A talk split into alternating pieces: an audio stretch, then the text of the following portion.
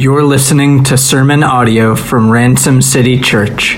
For more audio content, visit ransomcitychurch.org. I'm going to begin by reading from 1 Corinthians chapter 3, and then I will pray and we'll, we'll jump in. 1 Corinthians chapter 3, starting in verse 5, it says this What then is Apollos?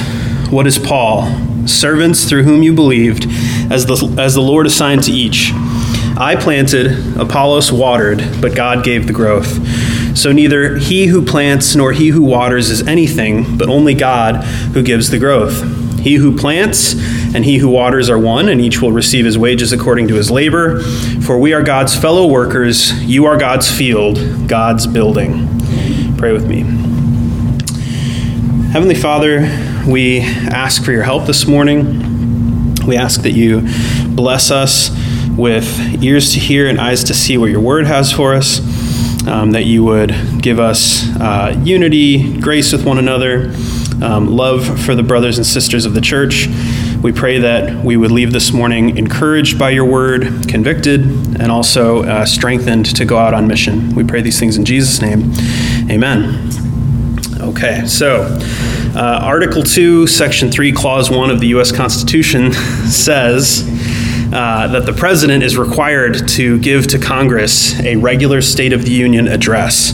And until Woodrow Wilson, this was just simply a piece of paper that the President would write and send to Congress as a letter. But uh, to bring back the pomp and circumstance of England, Woodrow Wilson found it fit to deliver this address in person as a speech and has since been practiced this way.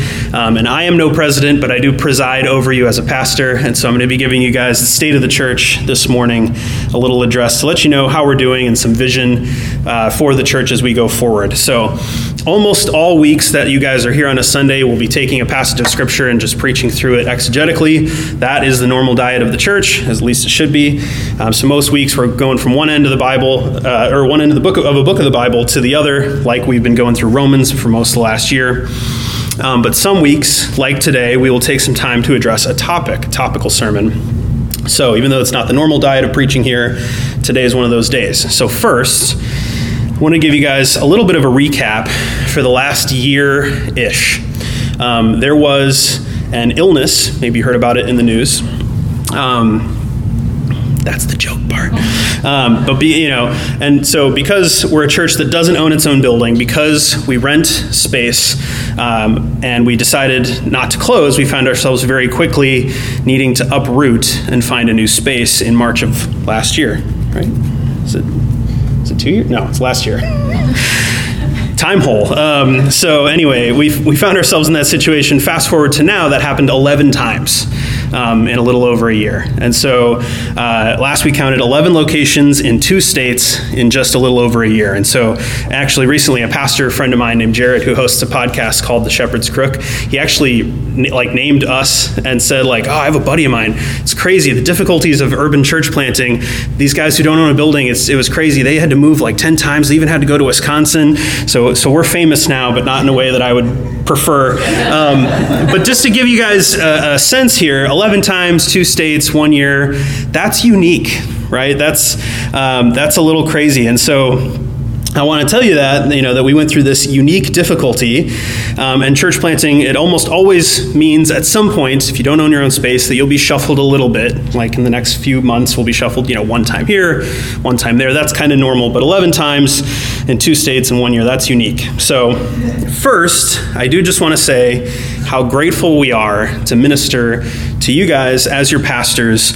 Um, we love you. We love this church. Um, we love the people in it, and we thank you for having the spiritual endurance uh, to move 11 different times uh, with us to worship with the people of God. Right? I'm proud of you guys that you wouldn't let something so small and insignificant like a worldwide pandemic and a government shutdown of all society and business for a year to be that small thing that takes you away from the worship of God. And so I'm reminded with the Apostle Paul when he wrote to the church in Philippi I thank my God in all my remembrance of you, always in every prayer of mine for you all, making my prayer with joy because of your partnership in the gospel from the first day until now. So Paul loved the Philippian church because of their partnership in the gospel and that it was from day one until now. They didn't quit.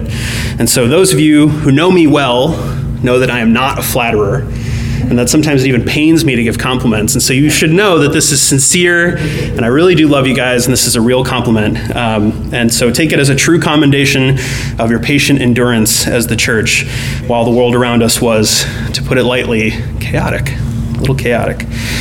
Um, so that's the first thing. Second thing, we don't really ever want to have to ask you to do that again. I, you know, take it or leave it. Some of you guys might have liked moving 11 times and two states in a year. We didn't really care for that as much. And so our aim is to put some roots back down uh, here and ultimately find us a permanent space to call home. And so oftentimes, the language of this, this work and this effort of starting churches and, and, and moving churches and things like that is called planting, and, and in our case, replanting. And so, no doubt you've heard us use that language um, of planting or cultivation. It's used throughout Scripture. I read it at the top of the sermon that uh, Paul says, I planted, Apollos watered, God gave the growth. Um, you see Jesus use this with the parable of the sower. He uses the parable of the mustard seed as well in Mark 4. He even refers to the lost as a field that the laborers are to go out and harvest. And so it's the idea of church planting. And it was, in the Lord's good humor, his sovereign will that we would be uprooted uh, last year, and our little plant had its roots pulled from the ground, essentially kind of put into a bucket and carried all over God's green earth, um, uh, most of northern Wisconsin or southern Wisconsin and northern Illinois. And so now we think it's time to replant, to kind of put our roots back in the ground. And often when you hear the topic of replanting a church, it's brought up because of some sort of major church split, some problem, some internal drama that it's like we got to put that church behind us and just be a new church. For us, none of that's true. I mean, we really we're, we're doing all right. Um, we're we're fine. That you know we we didn't have any sort of major battle. Seth is still here. Greg's still here. I'm still here. Um, although we'll see, you know we'll see no um, but no we're, we're replanting we're re-putting our, our roots in the ground um, simply because they were pulled up. And so that's that's the idea here. So in an effort to put our roots down what does this mean? What does this not mean? Well firstly i, I want to let you know it doesn't mean very much in the sense of major changes in, in one sense. There's no um, you know, we're not all of a sudden we're Episcopal or you know, like we're we're a Baptist church still. We're we're still the same church. We still have the same leadership, same elders, same deacons. Nothing like that changed. Um, and so this is more just using the language of replanting is just an acknowledgement that our roots were pulled up and they need to be put back down again. And so part of the vision going forward for us as a church is to view ourselves as replanting the church. So there's that. Um, and uh, it's more that now we get to fully put ourselves back into the work of building the church, uh, winning the lost, preaching Christ, serving the community, devoting ourselves to fellowship and prayer. And so, one question that we've had is so, why Lake County? Um, we've landed on for one, a county rather than just a city or a, a, specific building yet, is because we wanted it to be general enough uh, that we weren't picking a specific city because we haven't found that permanent space. So we wanted it to be a, a large enough space that we have some room there uh, for, for finding that, but also specific enough that um, for people who, like myself, we were ready to move and find a new house, and it was like, well, where's that going to be? You know, is it in another state? Is it in this city? Is it in that city? So we wanted to pick um, a specific enough location that it's like, hey, we're going to try and land in this landmass. Um, and so we wanted to, to have that as part of the vision is we're, we're picking a space, but it's not naming a specific city yet. Uh, that we might find a little bit room, a little bit of room for a permanent space there. Um, but why Lake County and not just any county? Part of it is cost of living, specifically housing. It's less expensive than Evanston by a long shot. To give you an idea, I looked up last night, uh, just like on a on like a house finding website, houses in Evanston under two hundred thousand dollars, which you know, it's pretty good. There were two um, in the whole city, and they were both in a pretty high crime neighborhood of Evanston, and one of the two had one bedroom as a house. So, to give you an idea, this is hard. This is a hard place to put down roots and grow as a church, and we want to be somewhere where we think people can raise families, buy homes, stay for a lifetime, raise children who can do the same. And we think that getting just a little bit further out from Evanston specifically, and even Cook County, um, can help make that a reality for a lot of people. And then, just as importantly as housing costs, we looked at like cost of commercial real estate. The average cost of commercial real estate is very, very high in Evanston. Um, I did a similar search to the housing thing. We found one spot, and it was like, you know, a basement. It was like a it was a basement in an office building, like a, a medical office building, um, with like the pipes and everything all exposed. So it was like so not not much room there, and so there's that. And then also uh, strategically, many many people are moving out away from the city right now and looking for uh, more suburban locations, and so we want to be there uh, to catch them. And many faithful Christians are looking for a faithful church that didn't close and won't close again the next time something like COVID happens. And so we want to put roots back down in a place where we're less likely to have to uproot again and be there strategically for the people who are looking to do the same. And part of it is this idea of being able to, you know, own homes, own businesses, raise up families. Um, in order to fight a naval war, you typically need a navy, right? Um, and in order to fight a culture war, you kind of have to have a culture. And so we want to do that. We want to build up the church as a culture, um, and we want to replant our roots in a place where we think we can do that for the long haul. And so, to give you kind of a picture, our goal is not to Christianize the pagan culture, right? Uh, that it's you know it's like Nineveh; it doesn't know its right hand from its left. Uh, we you know just get them to, to curse less, or if we could just get them to say Merry Christmas again, you know, instead of Happy Holidays, I think we're on the right track. You know, our, our goal is not to get Taylor Swift to write Christian music, right? We, our our goal is you know as we pray, Your kingdom come, Your will be done on earth as it is in heaven, right? And so we want to see the expansion of God's kingdom and Jesus is the one building his church, right? Jesus is building his church and his church culture, and we want to be serving that end and inviting the world in. And so we see essentially there is a culture in opposition to God. The whole world right now is preaching their version of the good news as they see it, but it's folly. It's all self help nonsense, right? Wash your face, girl. Uh, you can do it. Pull yourself up by your bootstraps. Uh, if you invest money my way, you'll be happy. If you do my fitness routine, you'll be happy. If you have random hookups, you'll be happy. If you look at porn, you'll be happy. Keep scrolling and you'll be happy, right? Um, and, and I think the, you know, this listen to the world mindset, following of its ways, it's emptiness. But they're saying, they're preaching their, their good news or really good advice. Do it my way, and that emptiness will go away. But we know as Christians that that's a lie. We know that that's a lie, that's folly, trying to, trying to do their good advice rather than trust the good news of Scripture. And the good news is that we can't clean ourselves up, that we are a corpse floating downriver, and that river eventually drops into the pit of hell. And that Jesus took on flesh, dwelt among us, took our sin, paid for it with his blood, and he beat death and the grave and took us with him out of it. Amen? And so our goal is to preach that truth and live accordingly to it. We want to see the kingdom come. We want to build the church with Christ, be his hands and feet doing that. And so our goal, like I said, isn't, isn't to get Taylor Swift to write Christian music. It's to, bite, it's to write the best music, right? And, and it's not that all the songs have to be explicit gospel songs, and that's a sermon for another day, but we should be writing the best music, starting the best schools, running the best businesses, inventing the best technology, uh, baking the tastiest brownies, Georgia. Uh, and we should be doing this because Christians actually know what music and education and food and work are for. We're the only ones who know. And they are gifts to be enjoyed by God's people to magnify his greatness in creation. They are domains of creation that we are to take over for Christ's kingdom. As Abraham Kuyper has said, there is not one square inch over the domain of our human existence over which Christ, who is sovereign over all, does not cry, Mine right? That is the vision. And when you cook and enjoy a cheeseburger that way, I promise it will taste different. when you educate your children that way, they will learn differently. When you write music that is true and good and beautiful because it's in accord with actual reality, it will sound different. When we build families that honor the God given differences between men and women and glory in the beautiful differences and raise children in the discipline and instruction of the Lord, we will be honoring the verse that says, So whether you eat or drink or whatever you do, do it all for the glory of God. So we want to be building a culture that actually does know its right hand from its left and inviting the world in. We want to be building the kingdom here on earth as it is in heaven. That's our prayer, that's our mission. And then we want to call out to our pagan friends and family and neighbors and invite them in to enjoy the world of God as He has made it in right fellowship with Him through Christ. That's the idea. And so part of replanting is we get some opportunities, right? God, again, He pulled up our roots, so now we get the opportunity to put them back down.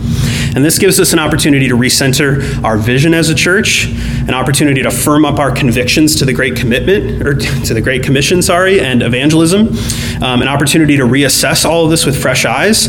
And so part of this will probably mean some rebranding, even possibly renaming of the church. No more details on that right now. You can ask us questions about it, but more to come. Um, also, this is part of it is just that in, in replanting, re-putting roots back down, we have some stability of not being moved around every other week. Um, and so we can get back to some of our normal rhythm, rhythms of baptisms and child dedications and evangelism and community and prayer events that we basically had to put on hold for the last year, either because people were so afraid to meet with a stranger to do evangelism or come to a community event, or we just simply didn't have the bandwidth to do it or a place to do it. And so, I mean, I mean, for goodness sakes, you guys probably know how hard it was to even invite people to church because I didn't know where church was going to be in a week or so, right? And that was constantly happening. We actually had to turn off our Google and Facebook ads that we have up for the church, which is how a lot of people find us. We had to turn those off because our location changed so much we didn't know where to invite people to go. And so, inviting people to the church, if you haven't been, start doing it again right? Be evangelizing, be preaching the good news to people because they probably really need it right now. And I would say attend all of the events that we'll be putting on, even if it's just a community event that might seem like nothing, but God specifically designed us to live in community. And so even if it's just, you know, go to someone's house and have a meal, do it. That there's going to be spiritual worth to that. Have fun with each other, be hospitable with each other, share and enjoy meals, have busy tables together.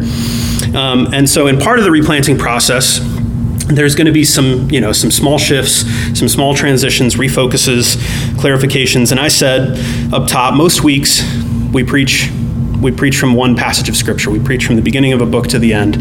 We rarely do sermons like today, but you will probably see some topical sermons as needed from the pulpit to address different issues or topics as we go forward. One of those small shifts that we wanted to make as we now have a little bit of breathing room, a little bit of bandwidth to address it, is the topic of wine versus grape juice in the Lord's Supper. So, irony of all ironies, probably the person who least cares about alcohol or wine is going to be addressing that today with you. Um, so, the majority of the sermon today, I'm going to be spending talking about the goodness of alcohol from Scripture and why it should be used in the Lord's Supper. Uh, if you know me at all, that's very funny. Um, so hopefully, without too much emotional whiplash, let's turn to 1 Corinthians again. uh, 1 Corinthians chapter 11, uh, starting in verse 17. Paul writes this But in the following instructions I do not commend you, because when you come together, it is not for the better, but for the worse. For in the first place, when you come together as the church, I hear that there are divisions among you, and I believe it in part, for there must be factions among you, in order that those who are genuine among you may be recognized. But when you come together, it is not the Lord's Supper that you eat. For in eating, each one goes ahead with his own meal. One goes hungry, another gets drunk. What? Do you not have houses to eat and drink in? Or do you despise the church of God and humiliate those who have nothing? What shall I say to you? Shall I commend you in this? No, I will not. For I received from the Lord what I also delivered to you that the Lord Jesus, on the night when he was betrayed, took bread, and when he had given thanks, he broke it and said, This is my body, which is for you. Do this in remembrance of me. In the same way, he also took the cup after supper, saying, This cup is the new covenant in my blood. Do this as often as you drink it in remembrance of me. So, in 1869, Thomas Bramwell Welch invented grape juice. And to this day, you will see Welch's grape juice uh, on shelves in probably every grocery store in the US. Um, you've probably also never given that a second thought that grape juice exists. But let's go back about 150 years to examine a little bit about T.B. Welch and his invention. Um, but even before that, I want to discuss a little bit about why grape juice needed to be invented. Because I don't know about you, but I did not know that grape juice needed to be invented. That seems like pretty straightforward. You crush the grapes, you get the juice, you got grape juice. But the skin of a grape actually contains wild yeast in the skin. God designed grapes this way that when they break or when they're crushed and the juice comes out, the wild yeast on the skin eats the sugar and then ferments and turns into alcohol. And it tops out at about 15%. and then the yeast dies, and any sugar remaining is the sweetness of the wine.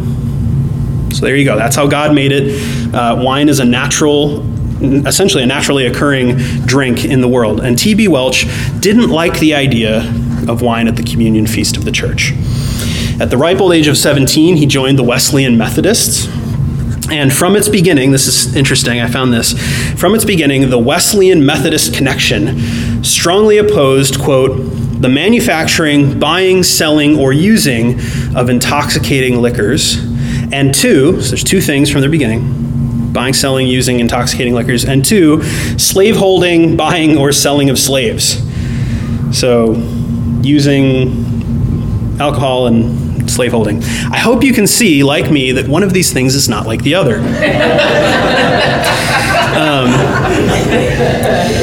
so, in an effort to uh, quell the use of wine at the church service in 1869, T.B. Welch invented the method of pasteurizing grape juice so that the fermentation would be stopped and the drink would remain non alcoholic.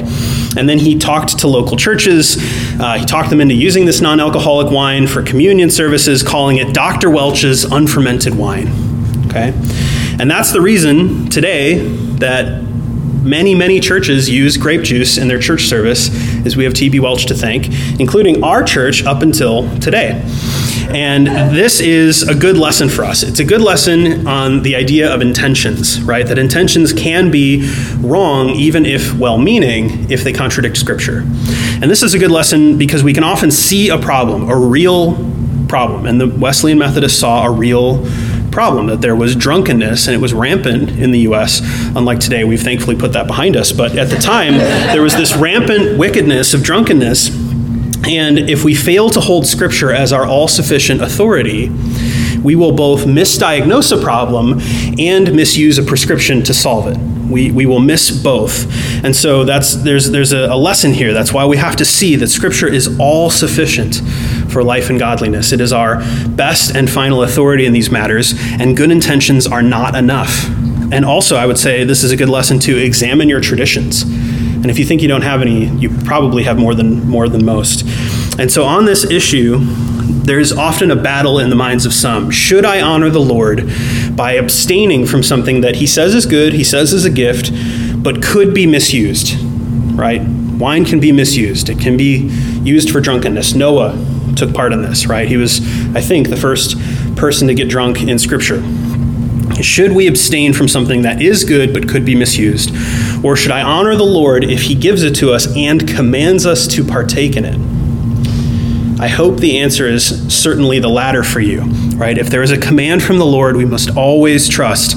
Uh, uh, we must trust the commands of the Lord against our own reasoning and our own supposed logic. We can't possibly be wiser or more well intentioned than the Lord. And so that is why, as a church, and this isn't just related to, to wine and the communion feast, but as a church, we hold to the regulative principle of worship. And what this means is that God regulates how we are to worship Him. We don't get to invent that, we don't get to be creative or innovative in how we worship God. And so He regulates our worship, we don't get to make it up, and our good intentions are not sufficient for designing worship to the Lord. We must look to his word and see how he demands to be worshiped. And Christ instituted two sacramental symbols for his New Testament church, one of them the Lord's Supper, and he did so with bread and wine. He did. And we, you know, some, especially like teetotaling Baptists, it's funny that it started with Methodists, but usually uh, non alcoholic, uh, that argument usually comes from a Baptist camp. Uh, they often will say, but was it alcoholic? I don't think it was alcoholic, right? Could it have been just grape juice? Well, First of all, it was almost impossible, again, to have pure grape juice at the time for very long because of the natural fermenting process and the lack of pasteurization. But also, this was the Passover meal, where we know when Jesus instituted it, he was sitting down to have Passover, and we know that it was wine because that was the prescription for the Passover meal in the Old Testament. And we know that Jesus uh, had to fulfill all righteousness. He had to perfectly follow Old Testament law to earn a righteousness for us. And so we know that he had to have been using wine when he did this. Um, and then uh, finally, uh, the church in Corinth was getting drunk on something. Right? Um, and so, uh, what you don't see Paul doing, though, to solve this is he doesn't prohibit the use of wine at the Lord's Supper. He prohibits drunkenness. That's, that's the idea. Drinking wine was not the sin, getting drunk with it was. And also, we have to ask what does wine represent in Scripture? Well, I would say, much like the water of baptism points us back to the Exodus story, right, where we see water is used throughout Scripture to talk about blessing for God's people, cursing for his enemies. We think about that Exodus story where God's people are saved by walking through the waters, and that very same water that is their salvation is the destruction of Pharaoh and his armies, the enemy of the people of God. And so the Lord's Supper also intentionally was instituted at Passover to point us back to the Passover meal that the Jews ate. Because when the wrath of God came on Egypt, it came on all of Egypt. And that wrath was both the salvation of the Jews and the destruction of the Egyptians and only the blood of the Lamb that caused the wrath of God to, to pass over was the salvation of the Jews, the destruction of the Egyptians. And so we see that throughout Scripture. We also see wine as a blessing. It's described as having medicinal use in the um, the uh, in Luke 10 and in 1 Timothy 5. It has sacramental use all the way back to Genesis. Genesis 14, we see Melchizedek brings out wine and bread for Abraham prefiguring Christ. We see it used in temple worship in Leviticus and Numbers, and like I said, the Passover feast. We see in Psalm 104, it's given to gladden the heart of man. Uh, it says in Psalm 104, starting in verse 14, you cause the grass to grow for the livestock and plants for man to cultivate, that he may bring forth food from the earth and wine to gladden the heart of man. We see that Jesus drank wine in Luke 7, right? He was, uh, the Son of Man has come eating and drinking, and many sinners called him a drunkard for it. But he was drinking wine. And we see that Jesus will drink wine in the kingdom. He says that he will drink it and he'll be drinking it with us. Matthew 26, 29. We see in Isaiah 25 as this picture of the future glory of the earth when all things are made right. It says, On this mountain the Lord of hosts will make for all peoples a feast of rich food, of a feast of well aged wine, of rich food full of marrow, of aged wine well refined. So, part of what heaven is like is ribeye steaks and a good glass of wine, which the Lord will redeem my taste buds to like that when I get there. Um, I, as yet, do not like wine. Um, Jesus' first miracle was to turn water into wine and not just any water either. He did this uh, with the ceremonial water basins um, that the Jews used to ceremonially wash themselves externally to be clean. But Jesus fills up that which washes away not just the outward dirt, but washes away our sins. He fills it up with his good new wine. And so the blood of Christ is far more potent than Jewish ceremonial customs. And it was good wine, it was the best wine, and it was not grape juice. There's a quote from a pastor, Brian Abshire. Um, I don't know who he is. I just, when I was looking up resources on, on making the transition from grape juice to wine, there was a lot of good help, and this quote I really liked. He says, Are there implications to wine versus grape juice? Think with me for a moment. Look at what passes for broad evangelical Christianity in our country today. Are we not agreed that far too much of American evangelical Christianity is like salt that has lost its savor? Is not American evangelicalism a bland, tasteless, compromised religion, antinomian and Arminian, failing to act as a light to the world? At risk of giving offense, is not the American church like wine without alcohol? A syrupy, sweet, non controversial religion, all flavor and no punch. I think that sums it up pretty well. It's okay to giggle. I mean, that's, that is an apt comparison to our church today. We see, and this is one of my favorite examples of wine as a symbol, as typology in, in the New Testament, Matthew 20. The sons of Zebedee, James and John, pull on their mom's apron and says, you know, they say, "Mom, go go make sure we have good places to sit at in the kingdom when Jesus enters into glory." And so she runs up, and I love this is not in my notes, but I love that he names them sons of thunder. So who's thunder, right? uh, mom comes up and thunders in and you know and says make sure my boys get a good spot jesus right? And and jesus turns to them and we see you know both the, the, the cup of blessing the cup of, the cup of cursing in this passage. Jesus answers them you do not know what you're asking. Are you able to drink the cup that i am to drink? And they said to him we're able course they are, right? And he said to them, You will drink my cup, but to sit at my right hand and my left is not mine to grant. It's prepared for those, or it's for those who's been prepared for my Father. But there are actually two cups mentioned in this passage. I don't know if you caught it, but he says that they don't know what they're asking because he asks if, if they can drink the cup that he will drink. Which, what cup did Jesus drink? It's the cup of wrath, the cup of cursing for us. And he's implying you can't do it. But then he says, You will drink from my cup. And so the promise is that the disciples will drink from Jesus' cup, the cup of blessing. But that it's different from the cup that he's going to drink, the cup of judgment that's prepared for their sins and for ours. And so the hope of the gospel is that even though we are sinners who have been storing up the wrath of God into a cup that we are all made to drink at the end of eternity, Jesus reaches across the table and takes our cup, drinks it to the bottom, suffers under the wrath of God, dies, rises again, and then he offers his cup to us and says, Please drink the cup of blessing that I have earned for you. And so ultimately, the reason that we're transitioning to wine is because it's not our supper. It's the Lord's Supper. He gets to set the parameters on it, and it's in remembrance of Him. And I know that some of you guys are going to have concerns. Some of you guys are going to have questions. I know probably, you know, Romans 14 might be coming to mind. If I, you know, I, I know that, you know, Paul says there that if, if what I eat or drink causes a, a weaker brother to stumble, you know, right? But Paul wrote Romans 14. He also wrote 1 Corinthians 11. Um, and we, we can't make those at war with each other. He doesn't forbid the drinking of wine, least of all in the communion table.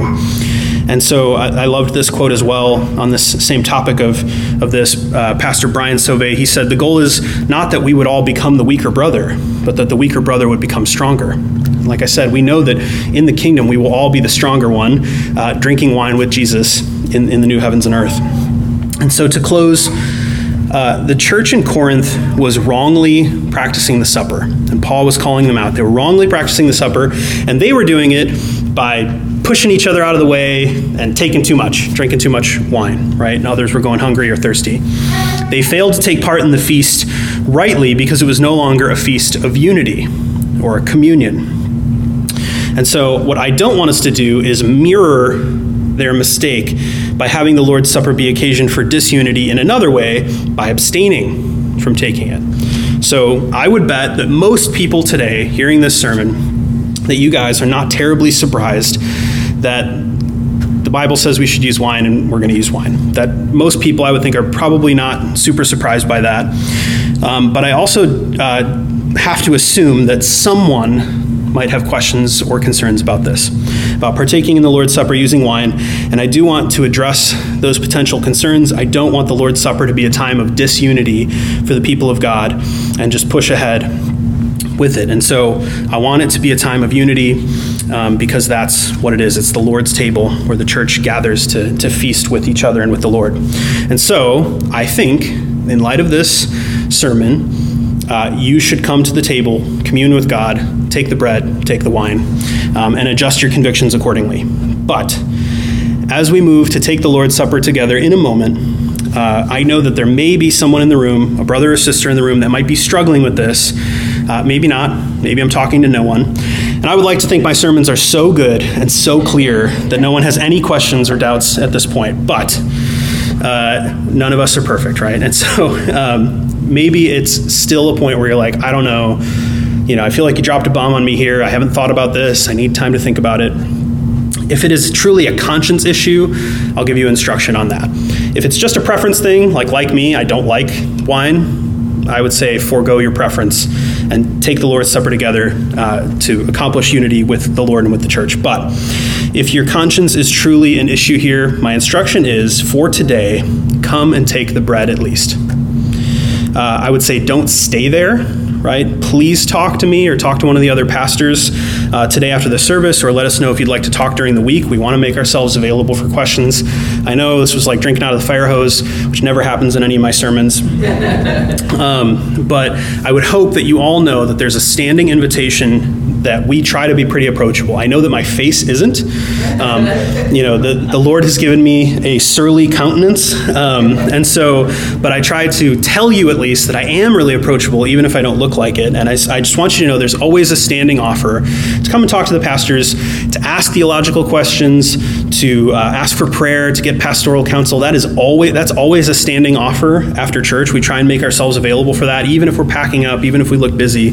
Please talk to us. But especially this week, I just wanted to remind you that that invitation is there. Um, and so, even if you don't have concerns, maybe even if you're not struggling, you just have some clarifying questions because I threw a lot at you, come talk to us. Um, but with that, I do want to read from 1 Corinthians 10 and invite us to the Lord's table. So, 1 Corinthians 10, Paul says, The cup of blessing that we bless, is it not a participation in the blood of Christ? And the bread that we break, is it not a participation in the body of Christ? Because there is one bread, we who are many are one body, for we all partake of the one bread. Pray with me. Heavenly Father, we thank you for your word, that it is a light to our feet and a lamp to our path. We thank you, um, even if it's not everyone's preference, we thank you for the good gifts that you give us, including wine, um, that you give it to us to gladden the heart of man. You give it to us to, to, to see great symbols and typology of your blessing and your cursing upon your people and your enemies. And so I pray this morning um, that we would that we would see Christ's body broken for us in this, that we would taste and see that the Lord is good, that we would um, not just hear your word spoken, but in this, that we would taste and touch and smell um, the gospel uh, through the taking of the Lord's Supper, that you would make the real presence of Christ um, as near to us and as dear to us as these elements of bread and wine are. And so we pray right now, Lord, that you would be with us as we head to your table, as we take of the bread and wine, um, and that you would uh, convict our hearts of sin, that we would go not in an unworthy manner, as Paul instructs the Corinthians, but that we would go discerning ourselves, that we would um, go repentant of our sin.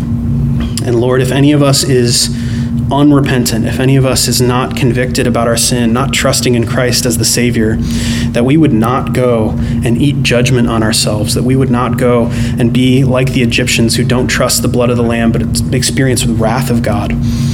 Um, but that even now, if someone here is convicted of their sin, has not yet trusted Christ, as they ought. We pray that we would all repent of our sins, that we would lay down our arms, that we would wave the white flag, bend the knee, trust Christ as Savior and as King, and that we would be invited to the table of the Lord to experience glad feasting with Him and His people.